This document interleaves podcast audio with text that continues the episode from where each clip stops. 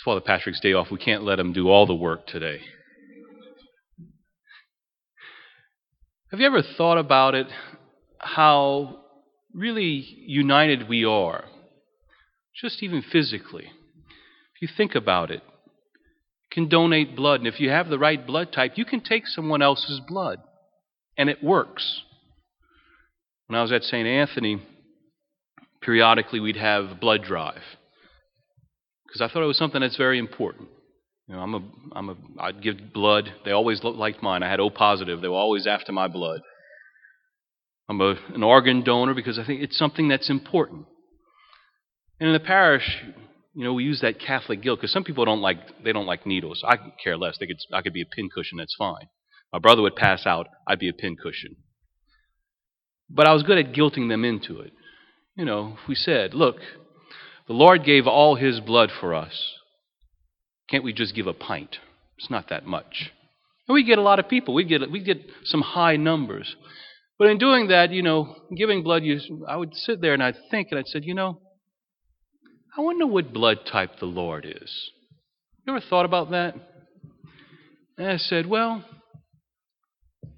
O positive, just like me. Or really O negative. You'd be the universal donor. It would make sense. Jesus gives. He gives his life, he gives to all. It would make sense. But I was wrong. That doesn't happen often, but I was wrong. Various Eucharistic miracles, when they would test, it would be AB. Well, that makes just as much sense. The universal recipient. And the gospel today tells us that. Come to me, all, all you who labor and are burdened, and I will give you rest. He doesn't say, Come to me, some of you. Come to me, only those that are holy, only those that are without sin, only those that are perfect. He doesn't say any of that. He says, All, especially those who are in need, those who are burdened, who find life burdensome, who have difficulties in life, who are fallen, who have squandered their lives, who are rejected by all. Come to me, all. He wants us to come to Him. Just by His very blood, He tells us, I want you to come to me. I receive all of you. But we often stay away. We stay away from the Lord. There are various things that keep us from Him. Even though He wants us to come to Him, especially when we're in difficulties, we stay away. Why? Because sometimes we think, I'm not holy enough. I'm not perfect enough.